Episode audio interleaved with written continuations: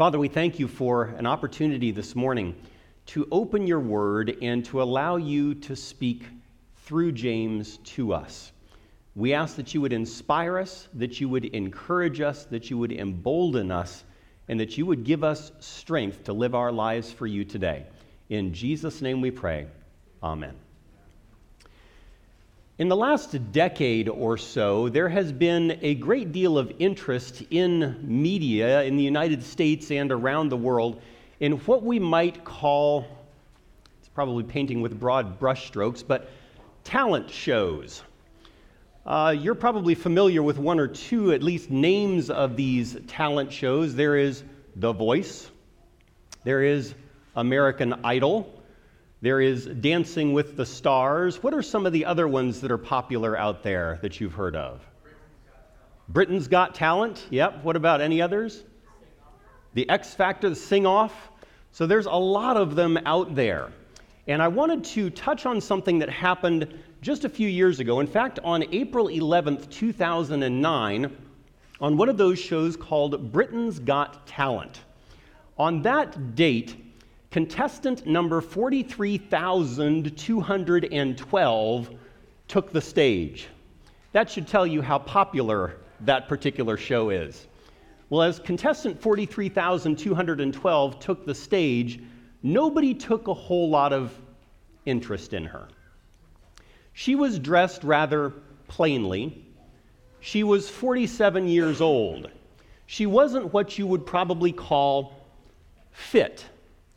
And when she took the stage, the three judges kind of looked at her askance. You could kind of see that the audience that was assembled that day there in the hall was unmoved. And as the judges began to talk with her to find a little bit more about her, the answers that she gave we might call a little cheeky.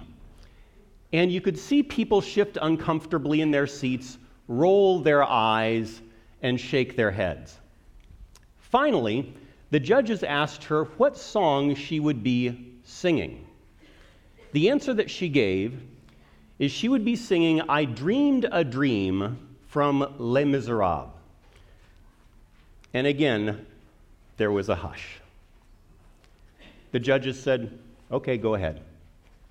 And the music track began to play. When contestant 43,212 opened her mouth to sing, you could have heard a pin drop. Everybody was hushed for about 20 seconds, and then the entire auditorium erupted in cheers. People stood to their feet, they cheered, they were astounded by the sound that was coming from this woman's lips. At the end of her song, which didn't last but a couple of minutes, the judges said, We loved it, and we want you to go on to the next round. Now, not only did she go on to the next round, about six months later, she released her debut album, which became the best selling debut album in the history of the United Kingdom. She topped the Billboard charts for six weeks straight. In 2009, she was the second highest album seller in the United States. She sang before the Queen of England, she sang before the Pope, she sang at the White House. Within a year of her becoming famous, she was worth over six million pounds. That's not a bad income for a year. I checked yesterday to see what the current total of views was on YouTube for that particular song 236 million views. That's a lot of views. Anybody happen to know this woman's name? Susan Boyle. I just heard that from about 50 to 75% of you. You know who she is. Here, here's the truth. Here's the truth, though. When she walked on that stage, was she misjudged? Yes. Nobody could see beneath the exterior what was on the inside. That gift of song, if you will. Nobody saw that. and everybody judged her based on what they could see. Do we misjudge people today? Yes or no? We frequently do. I'm going to end on that note, but I want to go back to begin this message to James chapter 3 and the first part of James chapter 4. Uh, Josh very deftly walked us through James chapter 3 and the first part of James chapter 4 last week. I want to recap a little bit of what he shared because it provides us with the, the, frown, the framework, the groundwork upon which the latter part of James chapter 4 is built. So in James chapter 4, verse number 1, the passage begins here. It says, Where do wars and fights come from among you? Do they not come from your what? Desires for what? Pleasure and war in your members. You lust and do not have. You murder and covet and cannot obtain. You fight and war, yet you do not have because you do not ask. You ask and do not receive because you ask how? You ask amiss. You're asking for the wrong things, James says, that you may spend it on your pleasures. So, what is the big problem that James tries to help us see exists in us today? If we were to put it in one or two words, what would the big problem be? It would be self or self interest. How many of you have some measure of interest in yourself? Okay, is, is it wrong to have a measure of interest in yourself? No, of course not. But if that self interest is elevated too much to an inappropriate level, does it cause problems? Yes, we often call it selfishness. You know, who is our biggest enemy, truly? It's ourselves. Our, tr- our biggest enemy truly is ourselves.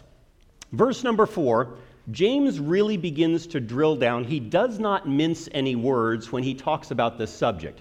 In verse number four, he says, adulterers and adulteresses. Now, you've re- you are really not beating around the bush when you begin to address a group of people with those words. That is a very direct address. He says, Adulterers and adulteresses, do you not know that friendship with the world is what? Is enmity with God. Whoever therefore wants to be a friend of the world makes himself an enemy of God.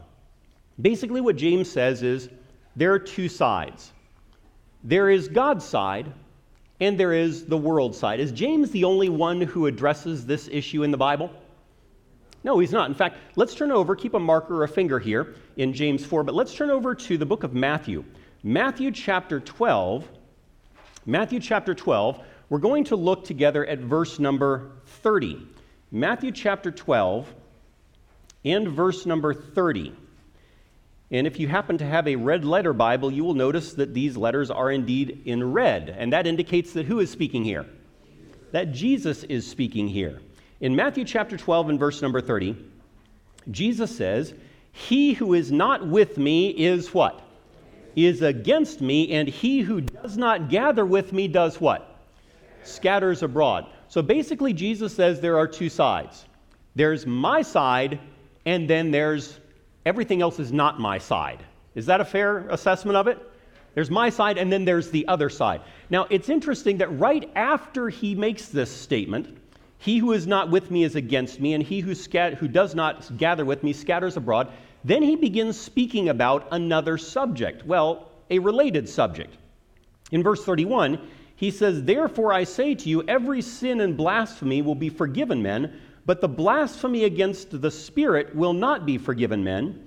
Anyone who speaks a word against the Son of Man, it will be forgiven him. But whoever speaks against the Holy Spirit, it will not be forgiven him, either in this age or in the age to come. So, right after Jesus says that there are two sides, then he begins speaking about another subject. What is that subject? What do we often call it? We call it the, the unpardonable sin. So, if we choose to elevate ourselves above an appropriate level, are we in danger? Can we be in danger of committing the unpardonable sin? It got very quiet. Can we be in danger, yes or no? Yes, we can. So it is a very serious subject that Jesus speaks of. It's also one that James draws our attention back to. In fact, let's go back just a little bit further, in fact, just uh, quite a bit further, to the book of Joshua. Turn over to the book of Joshua. We're going to look at Joshua chapter 24, verses 14 and 15. These passages should, should be, I think, familiar to many of us. Joshua chapter 24, verses 14 and 15 all the way back, just after the books of Moses to the book of Joshua. Joshua 24, verses 14 and 15. He writes, Now therefore fear the Lord, serve him in sincerity and in truth, and put away the gods which your fathers served on the other side of the river and in Egypt. What are the next three words? Serve the Lord. How many of you think that's a good idea?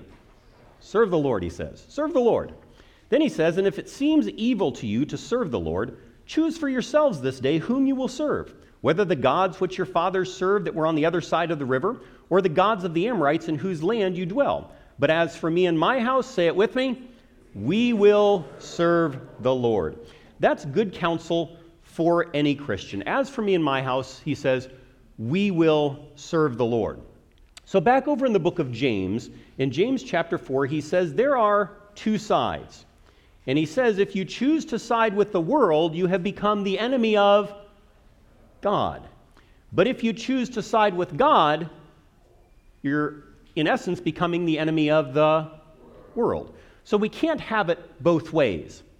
One of the greatest challenges that we face in Christianity today is that Christians, and again, I'm painting here with broad strokes, often want to have one foot in the world and one foot in the church. Does it work, yes or no? No, it doesn't. Jesus says you're either with me or you're against me. In the end, there are going to be two groups there are going to be the saved, and there are going to be the lost. Will there be a group that is called the almost saved? Yes, there will. They're also called the, the lost. It's the same group, right? See, being almost saved is like being almost pregnant. True, yes or no? Yes. If you're almost pregnant, it means you are not. It's pretty cut and dry, it's, it's straightforward. And so, what James is saying is, as you're living toward the end of time, the days in which we live, he says we have to choose who we are going to follow, who we are going to serve. In verse number five, he says, Or do you think that the scripture says in vain, the Spirit who dwells in us yearns jealously. Now, if we were to stop right there, many of us would probably be discouraged. Because how many of you have ever tried to do the right thing, tried to live right, tried to keep the commandments? You've You've bared down, you've grit your teeth, you've pulled yourself up by your bootstraps, you've tried harder and tried again, and you've still failed. Any of you done that before? Okay? If you have a heartbeat, probably you've been there. Okay? But then we get to verse number six. And verse number six, as Josh pointed out, is a beautiful verse. It is a powerful verse. In verse number six, he, be- he begins with these words But he gives more what? He gives more grace. Who gives more grace? God does. He gives us more grace. What is grace? Is grace simply forgiveness for sin? No, it's not. Is it forgiveness of sin? Yes, but it's not just forgiveness of sin, it is more than that. Not just forgiveness of sin, but what else is it?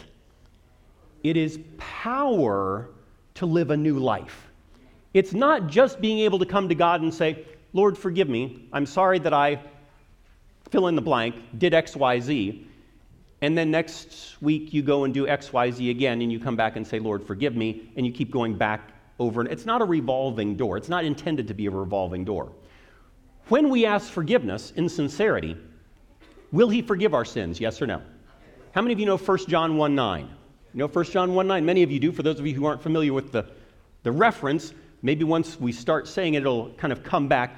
If we confess our sins, He is faithful and just to forgive us our sins, and to cleanse us from all unrighteousness. So if there is a sin that we have committed, and we confess that to Him, His promise is He will do what?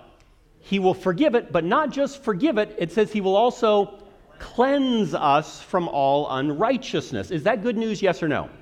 That is fantastic news. It is wonderful news. He gives more grace. Because of God's love for his people, he has a supply of grace that he wants to continue giving us. That forgiveness, but also that power to live a brand new life, a power to develop our Christian character day by day, moment by moment. Are any of you here today perfect? Anybody here who's perfect? All right, I'm encouraged. That means I'm not alone. But how many of you, as you look at your life some years ago, realize that you're not in the same state that you were several years ago, but that you have made progress? Have any of you seen any progress over the years? So, what does that mean? That means that God has given you grace. And with that grace, He has also given you power power to live a new life, power to live differently. Now, take a look at verse number seven. In verse number seven, James begins a list of 10 imperatives. 10 imperatives that he gives to you and to me to experience that grace, to experience that power that God wants to give to you and me, that God wants to give to his people. So let's begin with verse number seven, and we're going to run very quickly through these 10 imperatives. If we want the grace, if we want the power, he gives us a roadmap. Now, before, before I look at this, I want to sort of see if I can draw a picture, if you will. I'm going to date myself here just a little bit.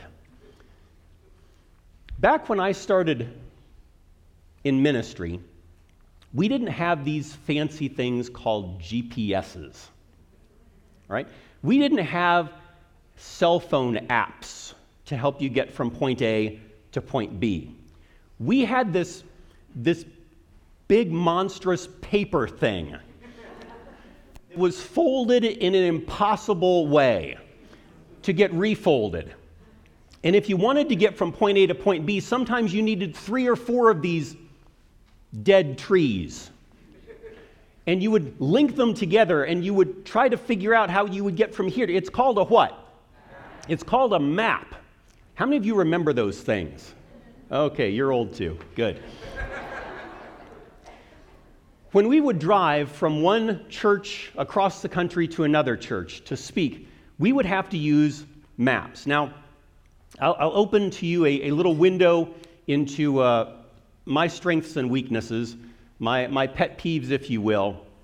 Um, I, I do a lot of driving, and I enjoy driving. I really do. My wife is a good driver over short distances. Because if she drives for more than about half an hour, something happens to her upper eyelids. They get very heavy, extremely heavy. And if you're driving across the country, that's not always a good combination. And so she would frequently navigate, which meant that she got to hold the map. Now, how many of you are aware that men and women, our brains work a little differently? Okay. When I am navigating, and I don't think there's a right and wrong way, there are merely different ways of approaching things. If I'm navigating for you and you say, Eric, which way should I go? Drive forward for about a mile, then turn left, go for about two miles, then turn right, go for about two more miles, and then you'll reach your destination. If I were to ask my wife where to go, go forward for about two miles, then turn left, then go forward for about another three miles, then turn right, then, and the map is spinning. I suppose you get to the same destination. You just burn a few more calories doing it this way, I guess. But it would always worry me when we would get to a big city. because there's interstates crisscrossing one another and so forth. She knows where we're going to go with this one. What city did we hate navigating through more than about any other? Nashville. Nashville, if you don't know the interstates and you miss an exit, some of you groaned, you've been there. It was bad. But then they invented this wonderful thing called a GPS, which meant a couple of wonderful things happened. First of all, the GPS didn't do this on your dashboard, right? it just kind of sat there and let you look at it, which I thought was really cool. But if the GPS is working, that means my wife gets to do something. What does she get to do? She gets to sleep. And that's a wonderful thing, too. Interpret that correctly. anyway, I like roadmaps. I like directions. Do this, do that, one, two, three, number it down, give me a checklist. I'm happy. That's what James does here. In James 4, verse number 7, he begins this list of 10 imperatives. If you want to experience the grace and the power of God in your life, here's what he says. Therefore, what's the first thing? Submit to God. Second thing is, resist the devil and he will flee from you. Third thing is, draw near to God and he will draw near to you. Then, cleanse your hands, you sinners, and purify your hearts, you double minded. That's the fifth one. Verse 9. What else? Lament and mourn and weep, and let your laughter be turned to mourning and your joy to gloom. Then, verse 10 humble yourselves in the sight of the Lord, and he will lift you up. And we're going to come to number 10 very shortly. But I want to dwell for just a few moments on those first nine. We're not going to unpack all of them in a great deal of detail, but it does help to kind of look at the general theme. In verse number seven, he gives us this counsel. He says, Submit to God. Is that easy to do? If it were easy, wouldn't, wor- wouldn't the world be a better place? Now, is it easy, yes or no? Depends on your perspective, doesn't it? You know, it's not easy to say, I surrender. But the Christian walk is the only battle that you can win by surrendering. That's it. You have to surrender. Otherwise, you lose. By giving up, you win. By fighting, you lose it's almost a, a, a dichotomy. It, it doesn't work, only it does. So he tells us submit to God, resist the devil, and he will flee from you. Now, notice again here that he doesn't just say, he doesn't begin that verse with, resist the devil and he will flee from you. Have you ever resisted the devil and he didn't flee from you? We've been there because we fight the battle ourselves. And when you fight the battle yourself, this is simple math here. Let's think about this. Who is more powerful, you or the devil? The devil, every single time. No question. So if you're fighting against him, you will lose. Sooner or later, it'll happen. Next question Who is more powerful, the devil or God? God is every single day of the week. So if you want to win this battle, who do you need to enlist on your side? You need God and His strength and His power and His grace on your side. And the good news here in verse number six, He gives more grace. So how does this, how does this work? It's a story that I've told a number of times, I'm sure, in the Sabbath school class that I attend here on a regular basis. And for those of you who are in my Sabbath school class, you get to hear the story again. But for those of you who haven't, it's a simple little story, but it makes so much sense to me. It's the story of a little girl who is playing with Jesus on the floor of the living room. They're playing with some toys. And as they're there playing, there's a knock at the door. And so the little girl gets up. She walks across the floor to the door. She opens up the door, and out there, standing on the doorstep, is the old devil himself. And the devil looks down at the little girl and he smiles at her. And the little girl looks up at the devil and she smiles at him. And then she calls back over her shoulder, Jesus, it's for you.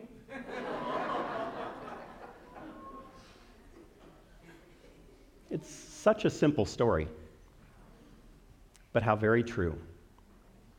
You know, if the little girl had decided to try to tell the devil to take a hike, doesn't work. But if it's the devil versus Jesus, that battle's won.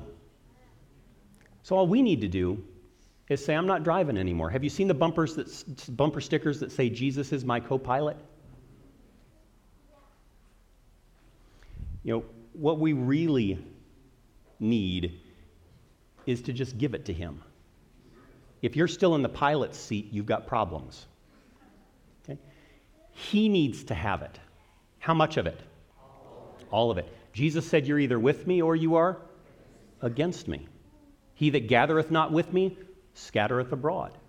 He says, It's all or nothing. Give it to Him, and He will help you to get where you need to go. So, how do we, how do, we do this? Take a look over at the book of Hebrews, Hebrews 12, verse 9. If you're in the book of James, Hebrews is not hard to find. Backwards one book to the book of Hebrews, Hebrews chapter 12 and verse number 9.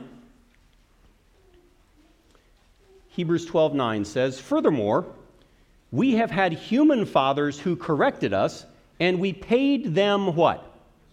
Respect. Shall we not much more readily be in subjection to the Father of spirits and live? He says, if we've shown respect, if we've obeyed our earthly parents, how much more should we obey our Father who is in heaven? So it says there also, let's go back over to James again. James 4, verse number 7, he says, Therefore submit to God, resist the devil, and he will flee from you. How do we resist the devil? Well, we already know that we need to enlist Jesus' help to do that. How did, well, let me ask you this question How did Jesus resist the devil? Was Jesus ever tempted by the devil? Okay. How many of you have been tempted by the devil?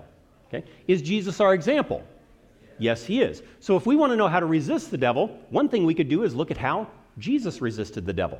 Back in the book of Matthew, Jesus had been fasting for 40 days and 40 nights in the wilderness. And afterward, he was, the Bible says, he was an hungered. Would you be hungry if you had not eaten for 40 days? How hungry would you be? You'd be very hungry. In fact, you might be tempted to eat stones. They might start looking really good if you hadn't eaten anything for 40 days. And so the devil comes to tempt Jesus. And he says, Oh, well, if you're the Son of God, why don't you command these stones to be made bread? And how did Jesus resist the temptation of the devil? He said, Oh, wait a minute, I'm sorry. What was that? It is written. I love that verse, don't you? It's a great verse. He says, No, I'm not going to turn those stones to bread. Then the devil said, Well, then how about, uh, how about this? And he took Jesus and he took him to the top of the temple, if you will, looking over, and he says, Why don't you just cast yourself down? And the Bible says that the angels will catch you. What did Jesus say? Oh, there are those wonderful words again, right? He says, It is written, right? Don't tempt the Lord your God. So the devil says, All right, listen, if you want the worship of the world, why don't you just, just bow down and worship me, and I'll give you the kingdoms of the world. And what did Jesus say? It is written. He's, over and over again, it was the same thing. Where did Jesus get his faith? Did he, did he study the scriptures? Did he commit the scriptures to memory? How do you know he committed the scriptures to memory? Because he quoted it constantly, right? We've been memorizing the book of James together.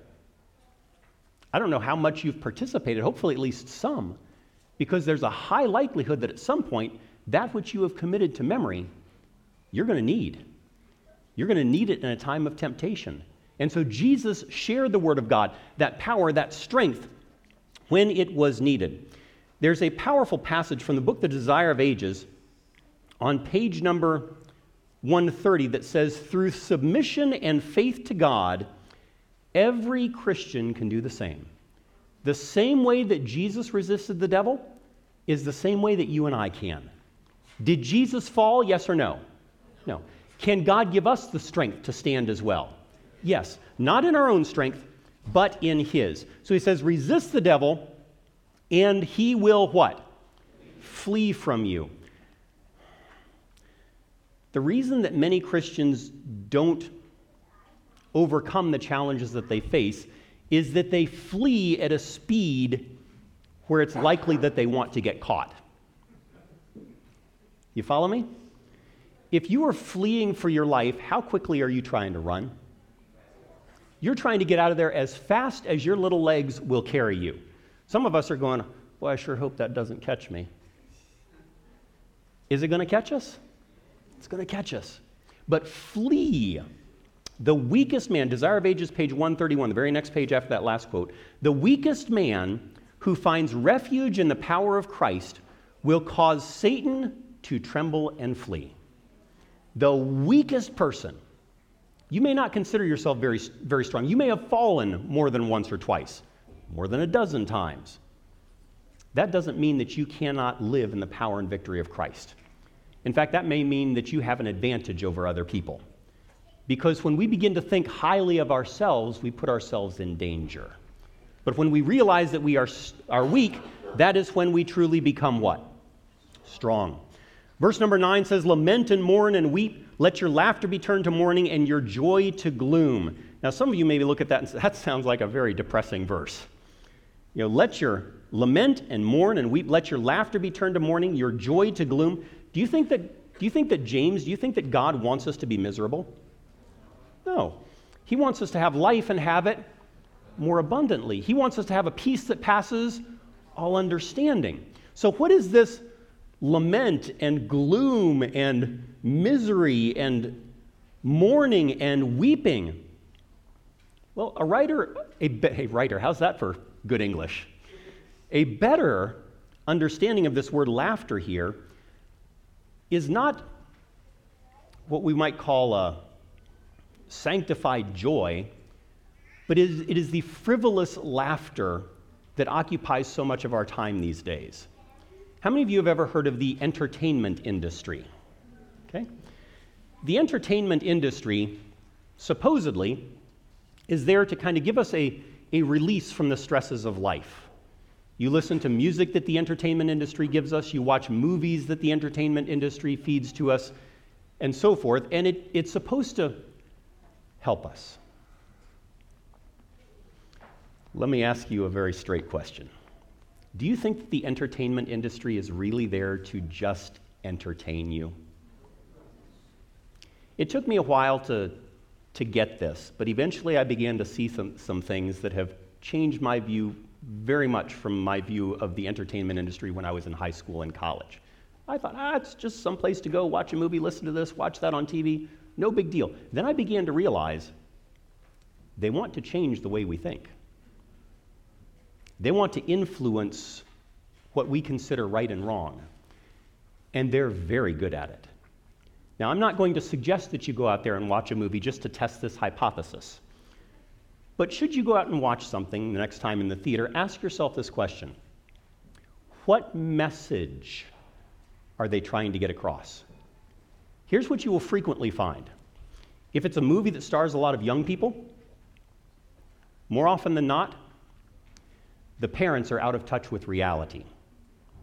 Those who are in positions of authority are using that position of authority to hold down those who are younger or less experienced. And so, what happens during the course of whatever film it may happen to be or TV program? Well, the young people end up being the smart ones. They're the ones who figure out the problem, and they kind of put the parents to shame. Is that the picture that the Bible gives us when it talks about how the young and the not so young should relate one to another? It's flipping everything on its head.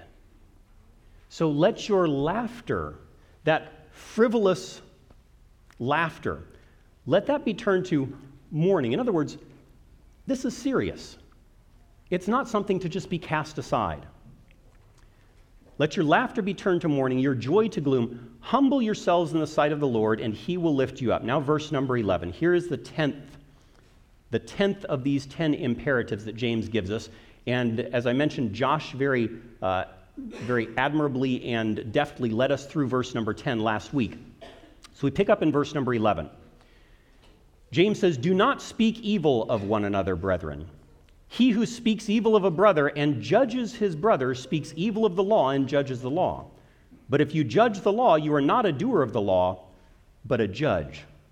Up until this point, chapter 3 and the first part of chapter 4, James talks about the words that we speak and how we cut each other down with those things. We, we hurt each other because those words come forth from self interest or selfishness. And then in verse 11, he introduces a new idea that builds on that he says, once you start to speak evil of other people, then he says you begin to judge them. And when we start to judge one another, how does that often make us feel? Makes us feel better about ourselves. Do you know why daytime uh, talk shows are so popular? One of the reasons why daytime talk, talk shows are so popular? Because you listen to the stories of the people who are on those talk shows, and you say, Man, my, my, my life may not be very good, but at least I'm not like them.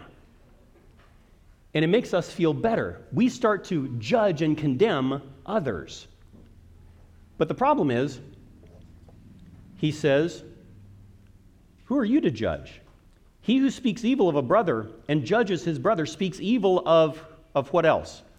The law and judges the law. But if you judge the law, you're not a doer of the law, but a judge. Now, who made the law? God made the law. So if we are looking down on the law, that would mean we're also looking down on the lawgiver. We need to be very careful about judging one another. Verse 12 there is one lawgiver who is able to save and to destroy. Who are you to judge another? Come now, he says, you say. Today and tomorrow, today or tomorrow, we will go to such and such a city, spend a year there, buy and sell, and make a profit. Wherefore you do not know what will happen tomorrow. For what is your life? It is even a vapor. How long, how long does a breath last? It's very quick. It's finished in what, a second? Maybe a couple, depending on whether you're at rest or not. He says your life is basically a vapor, it's reduced to a breath. Do we know whether we will breathe again? We don't. We hope we will. We pray we will. But do any of us have a guarantee that we're going to be alive in the next 60 seconds? Not a one of us. He says, Your life is a vapor. Wherefore, do, do you not know, verse 14, whereas you do not know what will happen tomorrow. For what is your life? It is even a vapor that appears for a little time and then vanishes away. Instead, you ought to say, If the Lord wills, we shall live and do this or that. But now you boast in your arrogance. All such boasting is evil. So there is this concept that James wants us to understand that we are not judges. We don't know what the future holds. We don't know the underlying motives of why a person does or doesn't do something. Only one knows that. And who is that? That's God. We need to be very, very careful because it is very easy to misjudge people. Yes or no? How many of you have been misjudged at some point in the past? Somebody thought something of you that wasn't true. It's easy to misjudge people. How does someone become a judge? Do they just wake up one day and say, ah, you know what? I think I'm going to be a judge today? Is that how that happens? No, it happens over a long period of time. A person goes to school, they become a lawyer, they eventually become a judge. Now, let's have any of you noticed in the last few years some discussion in the news about Supreme Court nominees. Right? Unless you've been living under a rock, you've noticed that there's a lot of discussion about Supreme Court nominees. So there's a nomination, and after the nomination, then begins something called an investigation to see whether this person should truly be appointed to that position. In an investigation, how deep do they go? They go deeper than you would feel comfortable somebody going into your life.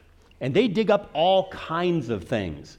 And if it should happen to go well enough, then there is the confirmation. The Supreme Court, Supreme Court justices that we have sitting on the bench today, they went to schools like Columbia, Harvard, Oxford, Yale, and the list goes on and on. Maybe you've attended and graduated from those schools. I didn't. But those are prestigious schools. When somebody becomes a judge, I, I had a, an uncle who was a federal magistrate. Wonderful, wonderful man. Have great deal of respect for him. Sadly, he died in an accident a number of years ago. But I had a great deal of respect for my uncle. He didn't just become a federal magistrate, it took time. When a judge enters the courtroom or is about to enter the courtroom, there's someone called a bailiff. And the bailiff always makes a pronouncement when the judge is about to enter the courtroom. What does the bailiff say? All rise. He says, All rise. The court of Hamilton County is now in session. The Honorable Judge Bob Smith presiding. And when the bailiff says that, what does everyone in the courtroom do? They stand up. Why? Why does he say, all rise? What, what's the purpose? What does it do? It shows respect. Now, it shows respect to two different things. First of all, it shows respect to the judge. But you know what else it shows respect to? The law. When he says, all rise, Everyone in that courtroom is expected to stand and show respect for the law. Now, what happens if somebody sits there in their chair like this and doesn't rise? What is that telling everybody there in that courtroom? What's it telling them? I don't respect the, the judge, or I don't respect the law. I don't believe that this has any jurisdiction in my life. Friends, the Bible says that we will all one day stand before the judge. And from that court, there will be no appeal. When that pronouncement is made, all rise, we need to make sure that we understand what it's all about. So, what happens if somebody doesn't rise in an earthly courtroom? Well, the judge can admonish them. He could, uh, let's see, what else can he do? He can warn them, or he can also hold them in contempt of court. It's not a light thing. What about God? You know, if we don't respect him, is he worthy of our respect, yes or no? Yes. But if we don't, are the repercussions significant? Yes. He's loving, He's kind, He's forgiving. He wants us to be ready for Jesus' soon return. Take a look with me at Romans 14. We're going to tie things off here very quickly. Romans chapter 14. Romans 14 and verse number 4. In Romans 14, verse 4, Paul says, Who are you to judge another's servant? To his own master he stands or falls. Indeed, he will be made to stand, for God is able to make him stand. Is God able to make us stand, yes or no? Yes. Paul says it very clearly. He wants us to know that we can stand. We can be found righteous through the blood of Christ.